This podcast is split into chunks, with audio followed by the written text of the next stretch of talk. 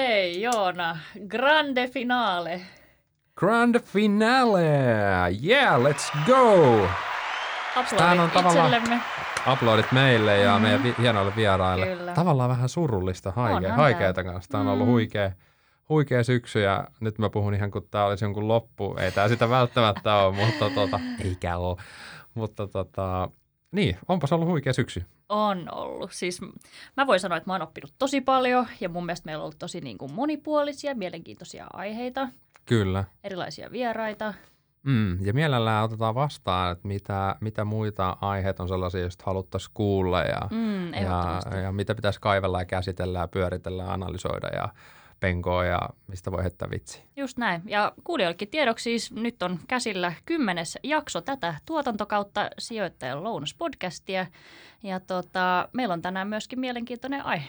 On. Äh, tästä tuli mieleen, että jokainen äh, sijoittaja varmasti toivoo, että jossain kohtaa osuisi semmoinen yhtiö salkkuun, joka sulla on ollut jonkun aikaa ja Mm. mm. sitten sieltä tuleekin joku iso kala ja syö sen ja antaa sulle oikein lihavan äh, preemion ja, ja sitten sä teet kunnon tili.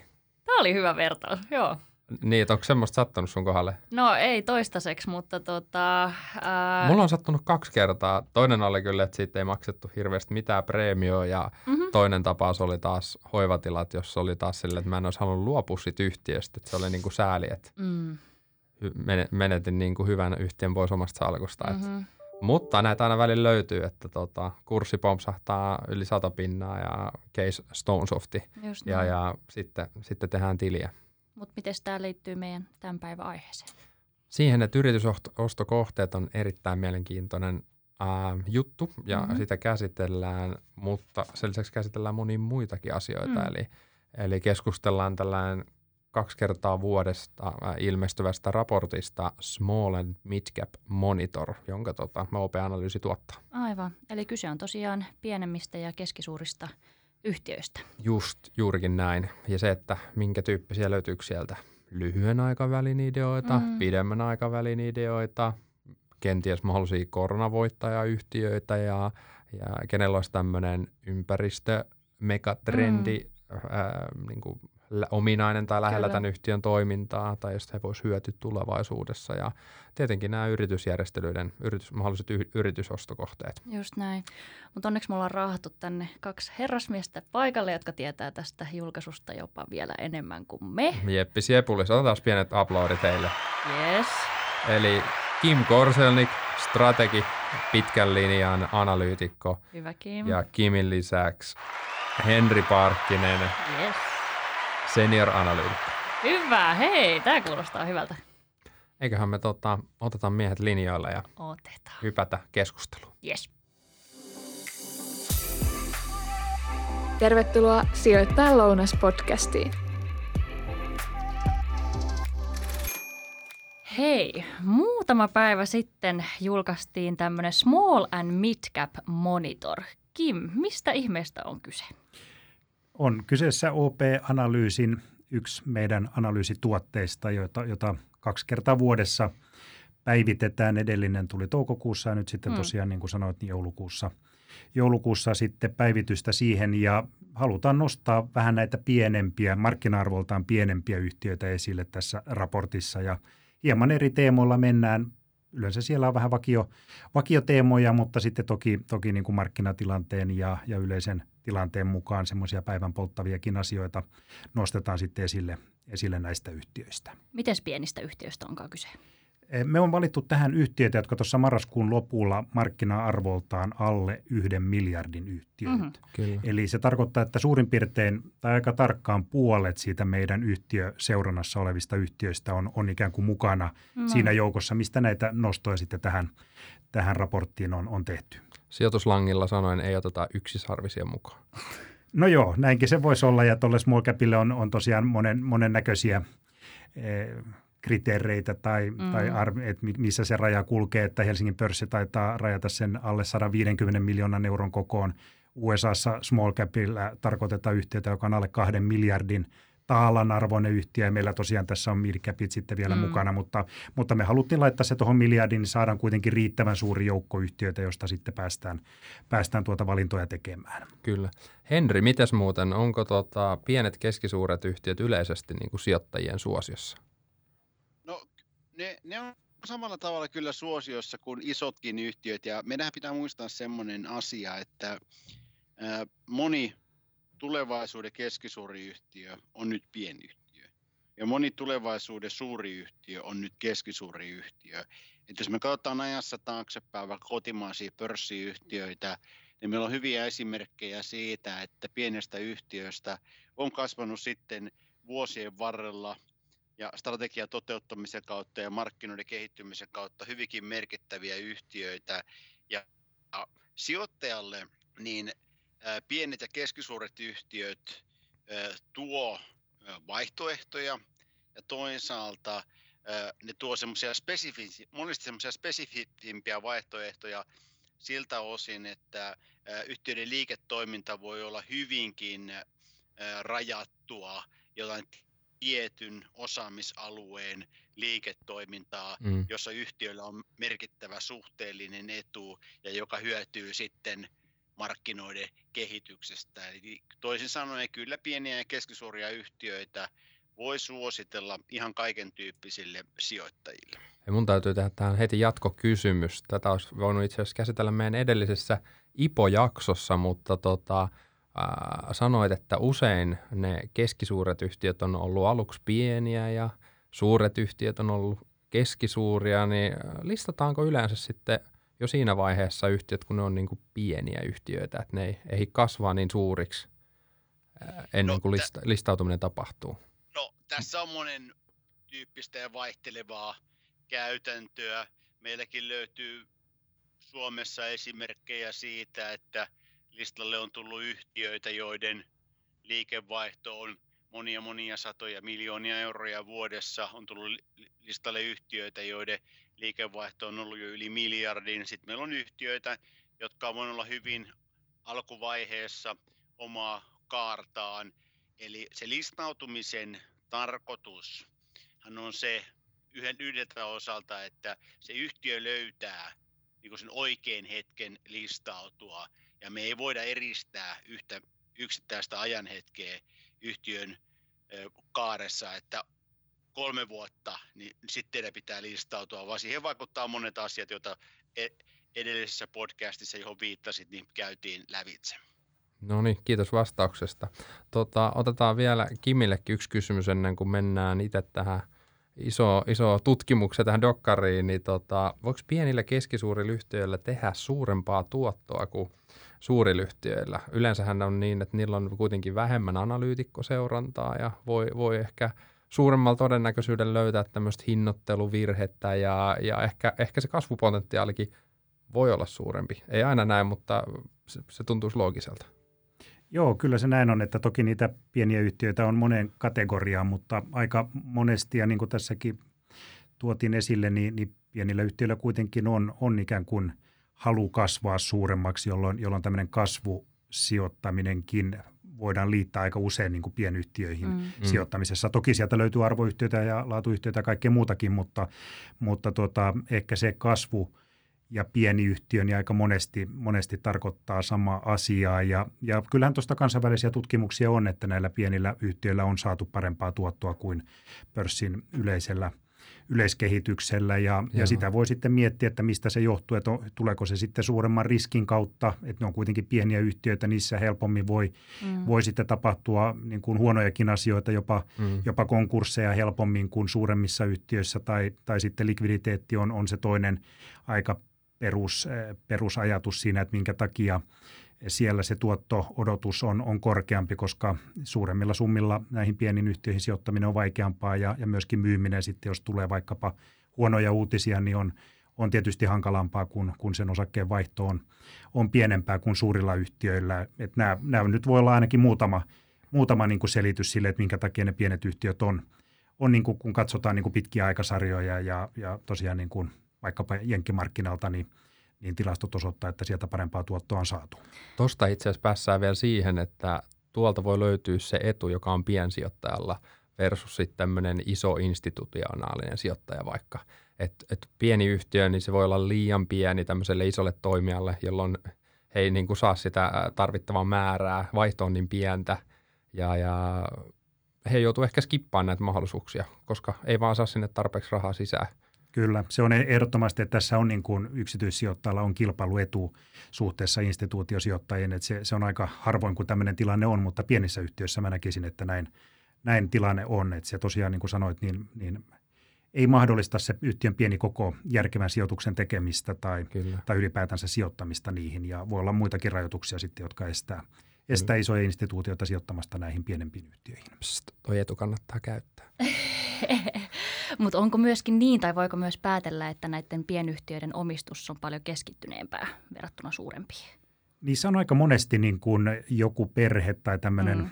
perheomistus ja muu. Sekin on joskus tuotu esille, että se voisi selittää niin kuin parempia tuottoja, että siellä on, on ehkä pitkäjänteisempiä mm.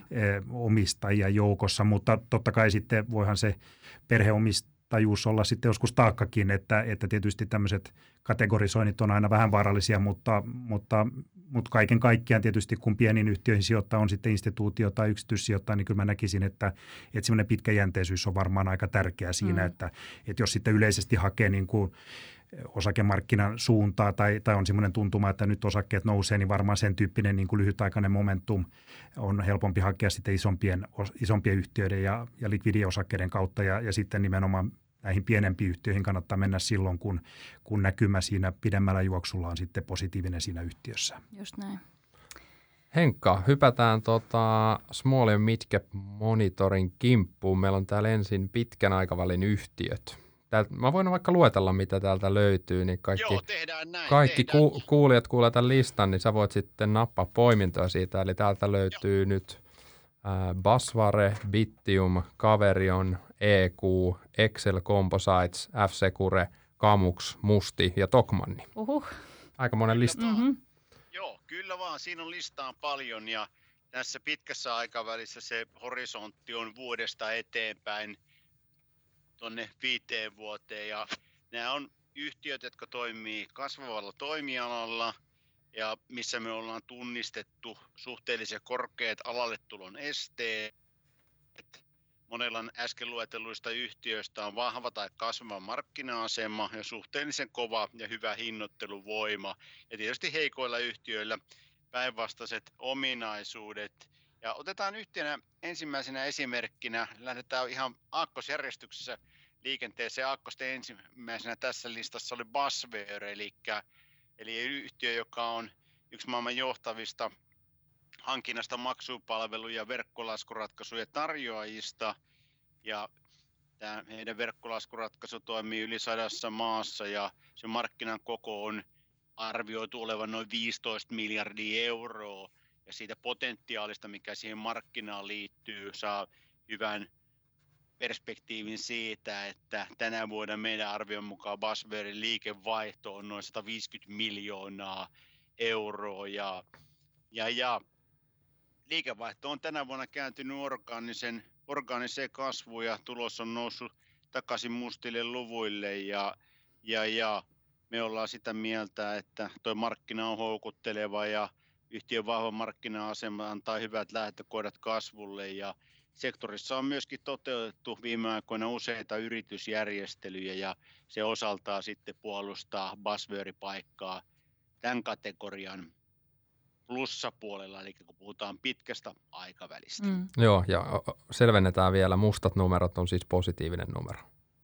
Joo, joo nimenomaan näin, että tuota, et, et, ä, tulos on voitollinen. Kyllä vaan, kyllä vaan. No niin, seuraavana heitetäänkö pallo Kimille. Täältä edetään nyt aakkosia pitkin. Täällä on joskus ennen myös nimellä Elektrobitti tunnettu Bittium. Joo, kyllä vaan.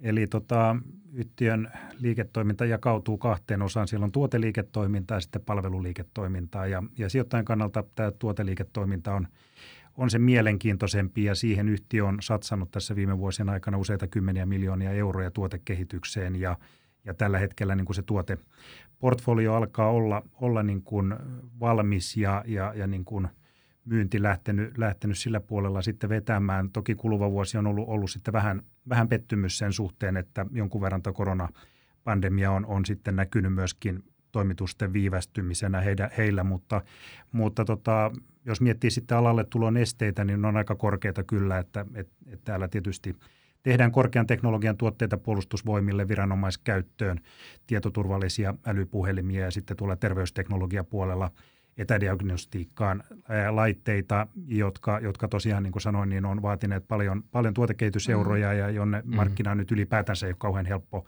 helppo tulla uutena toimijana.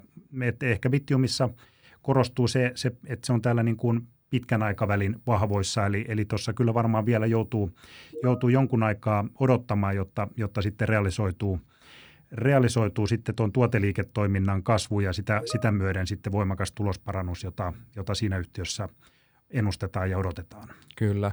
Ei tulisi tota, Katja heti mieleen käydä tekemään jotain puhelimia puolustusvoimille No ei. tai, Mm. tai jotain, en mä tiedä, sydän, sydänkäyrän mittauslaitetta tai jotain tällaista puhelimeen. No, en mä tiedä, jotain korkeata terveysteknologiaa näin niin kuin itsekseen Just näin, jätetään se bittiumille. jätetään. Henkka, haluatko nostaa vielä jonkun vahvan pitkäaikavälin osakkeen vai onko kenties joku mainitsemisen arvoinen tuolta heikommasta kategoriasta?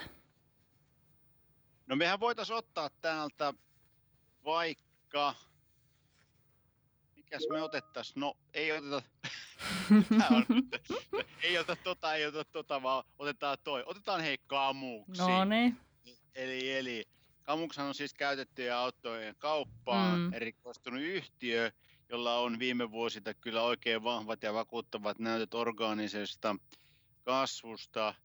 Suomessa yhtiö on noussut markkinajohtajaksi ja sitten jos miettii Ruotsin ja Saksan markkinaa, niin siellä nuo markkinat on vielä hyvin hajautuneet ja se meidän näkemyksen mukaan tarjoaa kamuksille kyllä lähiajalle hyvää ka- kasvupotentiaalia. Ja tämä perustuu liikkeiden ja verkkosivuston yhdistelmään, keskitettyyn ja ammattimaiseen käyttöautojen hankintaan. Kiinteät kulut on kamuksilla alhaiset, varasto kierrättää nopeasti ja palvelut on integroitu hyvin tiiviisti siihen myyntiin. Ja konsepti on osoittanut to- toimivuutensa. Yhtiöllä on vahvat näytöt kannattavasta kasvusta. Tase on vahva ja tämä vahva tase ei ole ihan itsestäänselvyys kaikille yhtiöille ja kamuksia huomattavasti pienemmille yhtiöille, kun puhutaan käytettyjen autojen markkinasta ja se puoltaa sitä näkemystä, että erityisesti siellä Ruotsissa ja Saksassa niin on kyllä edellytyksiä jatkaa sitä kasvua Mm. monella eri tavalla. Mm. Eli amuksi valikoitu vielä tästä listasta, kun puhuttiin pitkästä aikavälistä, niin yhdeksi esimerkiksi.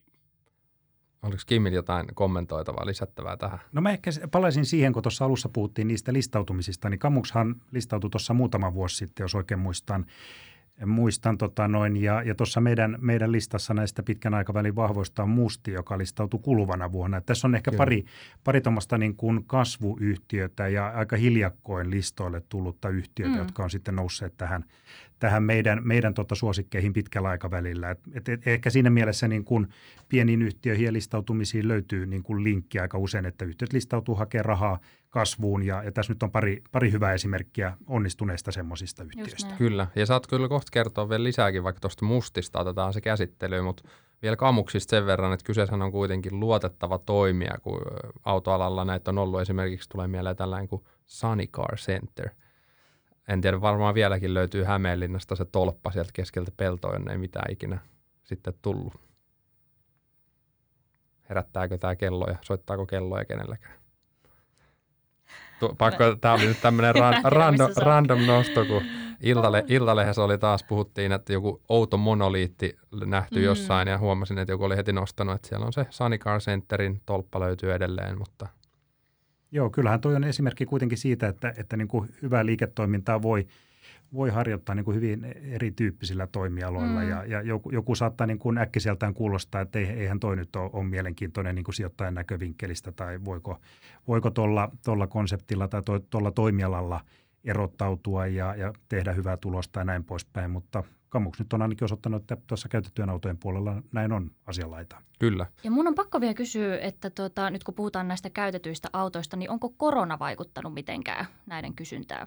Kysyntä on ollut tasaisempaa siellä käytettyjen autojen mm-hmm. puolella. Että se on varmaan yksi syy, minkä takia yhtiö on menestynyt tänäkin vuonna niin kuin kurssimielessä hyvin.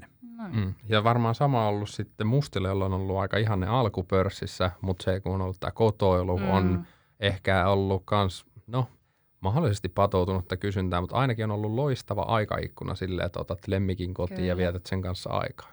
Joo, kyllä heitä on tukenut tämä pentubuumi, joka tässä on, on niin kuin meneillään ja, mm. ja on tosiaan, tosiaan yhtiönä kaikille lemmikkien omistajille varmasti tuttu ja, ja myöskin sitten laajenee niin kuin Suomen rajojen ulkopuolella, vähän sama kuin Kamux sitten Ruotsissa ja Saksassa, niin, niin Mustila sitten, sitten tuota Pohjoismaissa laajentumista ja, ja markkinaosuuden ottamista. Ja, ja tota, ehkä näille yhtiöille sitten yksi la, laatumittari myöskin yhtiöillä on tuo oman pääoman tuotto, joka näillä yhtiöillä on molemmilla kamuksilla ja mustilla siis niin, niin korkea ja, ja omalta osaltaan kertoo siitä, että, että, ne on mielenkiintoisia sijoittajankin näkövinkkelistä. Mm. Kyllä. Hei, napataanko sieltä pahnan pohjimmaisena toi Tokmanni? Henkka, sanotko Tokmannista jotain? Joo, sanotaan vaan Tokmannista, eli äh, niin kuin äsken Joona mainitsit tuossa noin, niin me osana tätä hyvin poikkeuksellista vuotta, mitä ollaan vietetty, niin kuluttajien tavat on muuttunut, kotona vietetään enemmän aikaa ja myöskin sitten ostamisen tavat ja tyylit on muuttunut ja Tokmanni on kyllä yksi yhtiö, joka on siitä hyötynyt, mutta se, minkä takia se on tällä pitkän aikavälin suosikeessa, ei johdu siitä, vaan se johtuu siitä, että minkälaisia ominaisuuksia me tästä yhtiöstä tosiaan 1-5 vuoden aikahorisontilla löydetään. Ja yhtiöllä on hyvin kustannustehokas toimintamalli, markkinaosuus on kasvanut ja tulee meidän arvion mukaan kasvamaan edelleenkin Suomen vähittäiskauppamarkkinoilla. Ja kannattavuudessa tunnistetaan edelleenkin nousupotentiaalia, kun tämä niin sanottu suoran tuonnin osuus kasvaa ja toimitusketjua tehostetaan koko ajan. Yhtiöllä ei ole hirveän merkittäviä investointitarpeita, ja toi kaikkea tuommoinen myymäläverkoston laajentaminen menee aika sujuvasti. Noin 70 prosenttia tuloksesta yhtiöllä on tavoitteena jakaa osinkoa ja tässä meidän osinkoennusteella 20, 21, 22, niin päästään vähän reilu 5 prosentin osinkotuottoon. Mm-hmm. Ja kyllä me Tokmanin osalta niin ollaan hyvin luottavaisia siitä, että edellytyksiä kasvun jatkumiselle on olemassa ja tuosta verkkokaupasta on puhuttu paljon, mitä verkkokauppa tekee mm. koko kaupan ö, rakenteelle, mutta hintakilpailukyky on Tokmannilla hyvä ja uskotaan, että yhtiö pärjää myös kasvavan verkkokaupan maailmassa ja toki myöskin panostaa itsekin siihen. Joo, ja Tokmanilla alkaa olla nykyään mielestäni melkein aika kova brändi jo. Aika moni niin kuin, tietyt tämmöiset mökkijutut ja muuta, niin kaikki tietää, että nämä, nämä vaan haetaan Tokmanilta. Kyllä se näin, näin on joo, ja, ja, ja katsoo yhtiön liikevaihdon kasvua, jos nyt otetaan vertailukohdaksi vaikka 2016, niin meidän tämän vuoden ennustettu liikevaihto on noin 300 miljoonaa euroa korkeampi kuin mitä yhtiö teki liikevaihtoa vuonna 2016. Toki näitä ei ihan suoraan vertailukelpoisia, koska kauppa, kauppapaikkojen määrä on, on muuttunut ja muuta, mutta et antaa jotain kuvaa siitä, että et, et miten se myynti on siellä kehittynyt, missä mittaluokassa. Mm.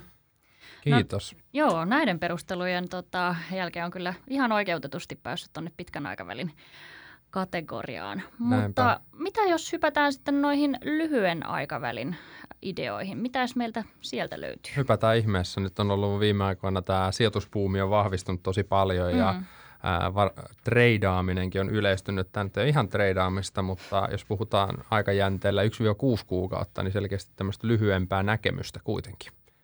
Listalta löytyy täältä neljä yhtiötä ja ne on EQ, Kamux, Musti ja Tikkurila ekana ehkä pistää silmään, että täällä on tota, Kammuksi Musti, jotka oli tuossa edellisellä, niin muuten oli EQkin.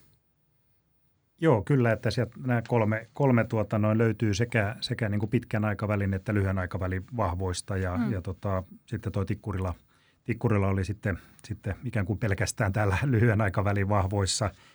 Ja tuota, noin, tietysti kun haetaan sitä 1-6 kuukauden aikahorisontilla sitä vahvaa, niin, niin siinä painottuu tietysti se ihan lähikvartaalien – seuraavan parin kvartaalin niin kuin tulosnäkymä. Ja, ja EQn osalta tietysti tämä, tämä nykyinen nollakorko, nollakorkomaailma tukee tietysti sitä heidän, heidän tuotetarjoamaansa, joka keskittyy sinne kiinteistö, kiinteistöpuolelle ja, ja private equity-puolelle ja, ja, ja tuota sieltä tuottosidonnaiset palkkiot ja, ja u, uusi asuntorahaston aloitus tässä, tässä loppuvuoden aikana ja, ja myöskin on nostettu sitten tuossa raportissa esiin positiivisen osingon yllätyksen mahdollisuus mm. tuon EQn osalta, että siinä, siinä muutama, muutama asia, joka, joka sitten ikään kuin tapahtuu tässä, tässä niin kuin lähi, lähikuukausien aikana ja, ja perustelee sitten, sitten tuota lyhyen aikavälin positiivista näkemystä EQssa. Joo, äh, tota, ottaako Henkka koppia tuosta Tikkurilasta? No, otetaan se tarkastelu. No joo, maalaillaan tässä nyt sitten vähän Tikkurilaa. hien, tuota, Tuleeko vesiohenteista vai öljyohenteista? Mitä? No, ja, ja millä värillä? Niin, no se, se, se jääkö nyt sitten jokaisen puntsittavaksi ja ää, päätettäväksi, mutta tosiaan Tikkurilla löytyy täältä lyhyen aikavälin vahvoista.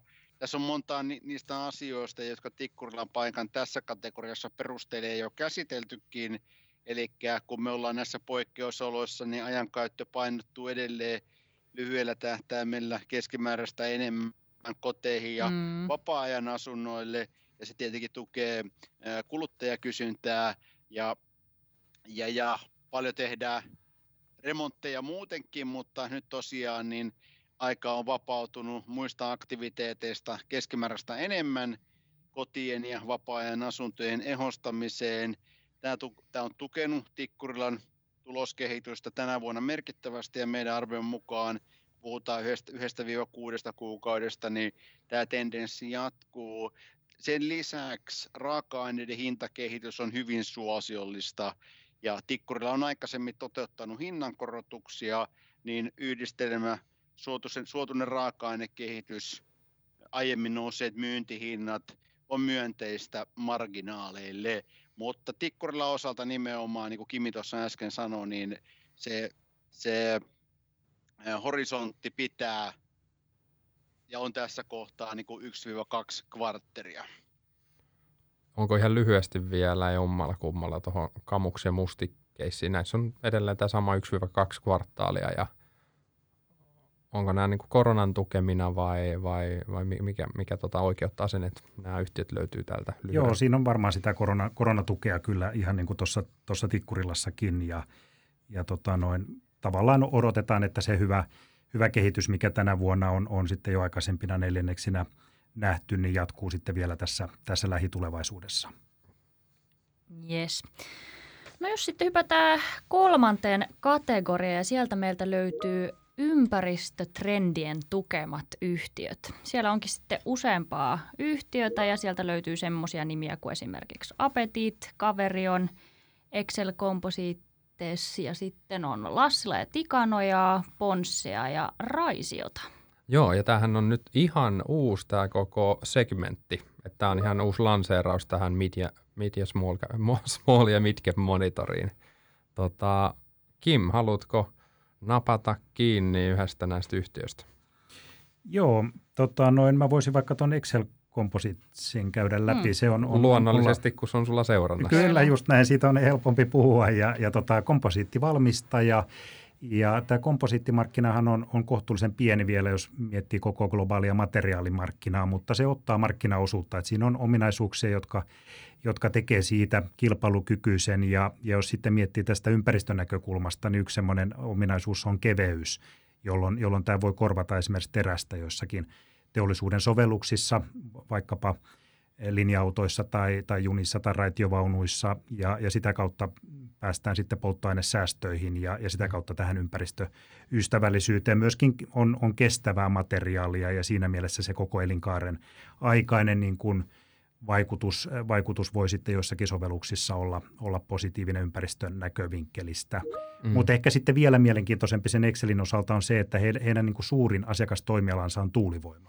Meinasin just sanoa, että tuulivoima mulle tulee mieleen Excelistä, mm. että se, se jo itsessään oikeuttaa mun mielestä tälle ympäristötrendien tukemat listalle. Kyllä, se on juuri näin, että, että siitä varmaan yhtiö parhaiten tunnetaan ja, ja niin kuin sanoit, niin se on kyllä varmaan se pääasiallinen syy, minkä takia, takia sen tälle listalle halusin nostaa. Eli, eli noin 30 prosenttia liikevaihdosta tulee sieltä tuulivoima-asiakassegmentistä ja tuulivoima nyt on, on uusiutuva energia ja, ja sen kasvunäkymä on vahva ja, ja tosiaan Excel toimittaa näiden lapojen vahvikkeita, eli se on se heidän pääasiallinen tuote sille asiakasryhmälle ja, ja tuota noin, se, että tuulivoiman määrä lisääntyy, niin sitten myöskin näistä turbiineista tulee koko ajan suurempia, jolloin tämä vahvikkeiden niin kuin merkitys korostuu siinä – siinä lavan, lavan tekemisessä ja, ja siinä, siinä mielessä niin kuin omalta osaltaan sitten lisää vielä, vielä kysyntää sitten Excelin tuotteille. Mm. Kyllä.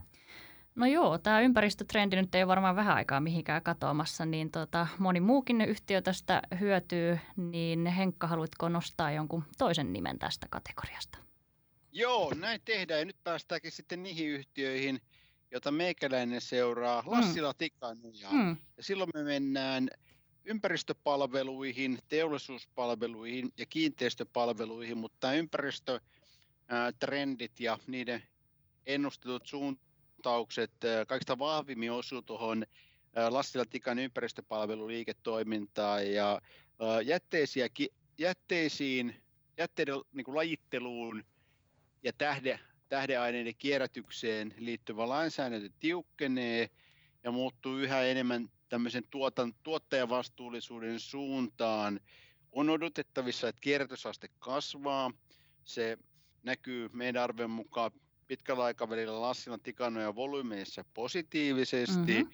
Ja myöskin se, että kun meillä on vahvat pyrkimykset ja vahvat ohjauskeinot ohjata yhtiöiden liiketoimintaa siihen suuntaan, että kaikista raaka-aineista käytettäisiin mahdollisimman paljon – hyödyksi ja toisaalta kierrätysaste nousee, niin se meidän arven mukaan tulee myöskin tarkoittamaan sitä, että kierrätysraaka-aineiden hinta tulee nousemaan pidemmällä aikavälillä. Lassila Tikanojalla on Suomessa erittäin laaja skaala ja verkosto ympäristöpalveluiden tuottamisessa.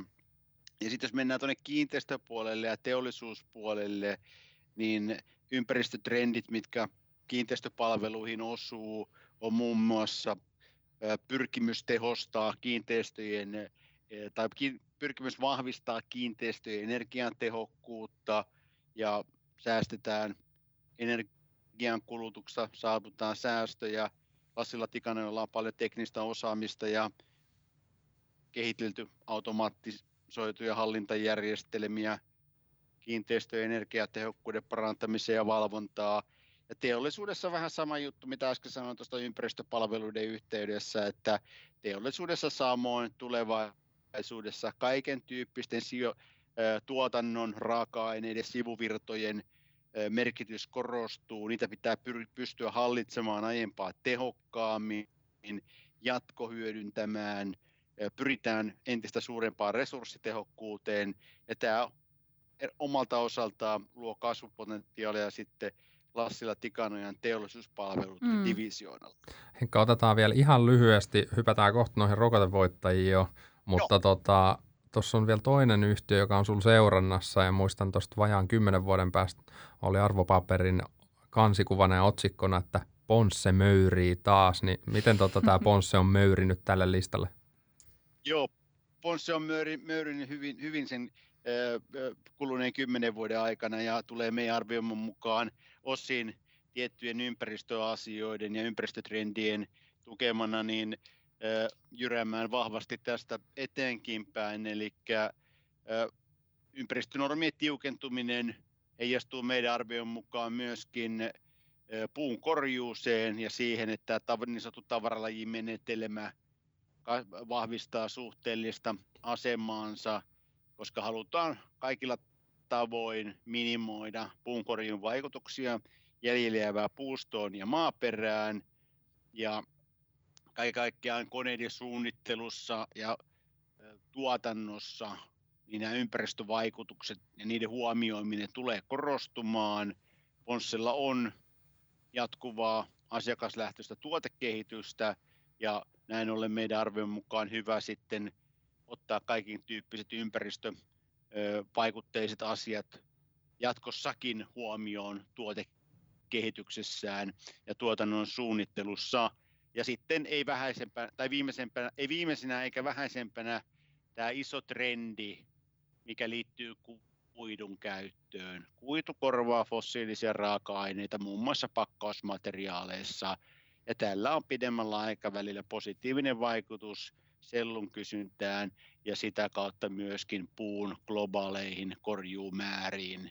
Ja tietoanalysointijärjestelmien merkitys ja lisäarvostatus vahvistuu myöskin, mm. kun puhutaan